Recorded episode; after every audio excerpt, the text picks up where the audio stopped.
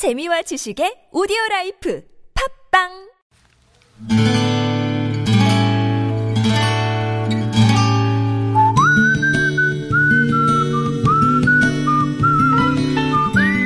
여러분 기억 속에서 여전히 반짝거리는 한 사람, 그 사람과의 추억을 떠올려보는 시간, 당신이라는 참 좋은 사람.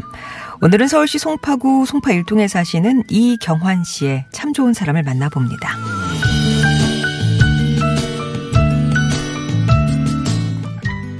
제가 아버지가 될 때까지 저에게 아버지란 말은 입에 붙지 않는 연극대사 같은 거였습니다.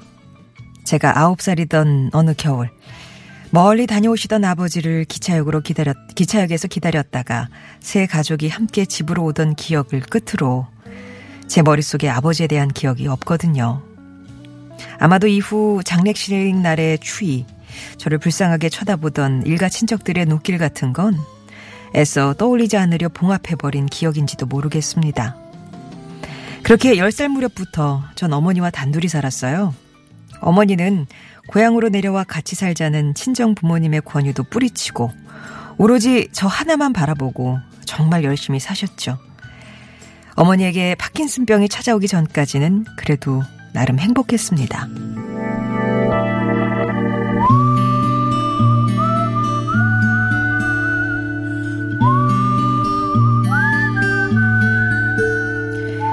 제가 제대를 하고 복학해 학교를 다니던 때였어요.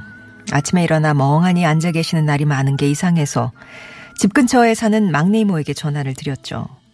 엄마 모시고 병원 좀 다녀와 달라고. 그런데 학교에 다녀와 보니 부엌에서 이모가 저녁을 짓고 계셨고 어머니는 고단하셨는지 일찍 주무시고 계셨습니다.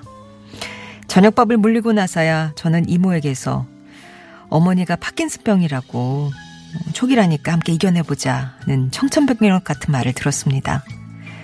이후 학교를 그만두겠다는 저를 말리며 어머니 돌아가실 때까지 곁에서 손발이 되어 주셨던 내 소중한 막내 이모 황석희 씨.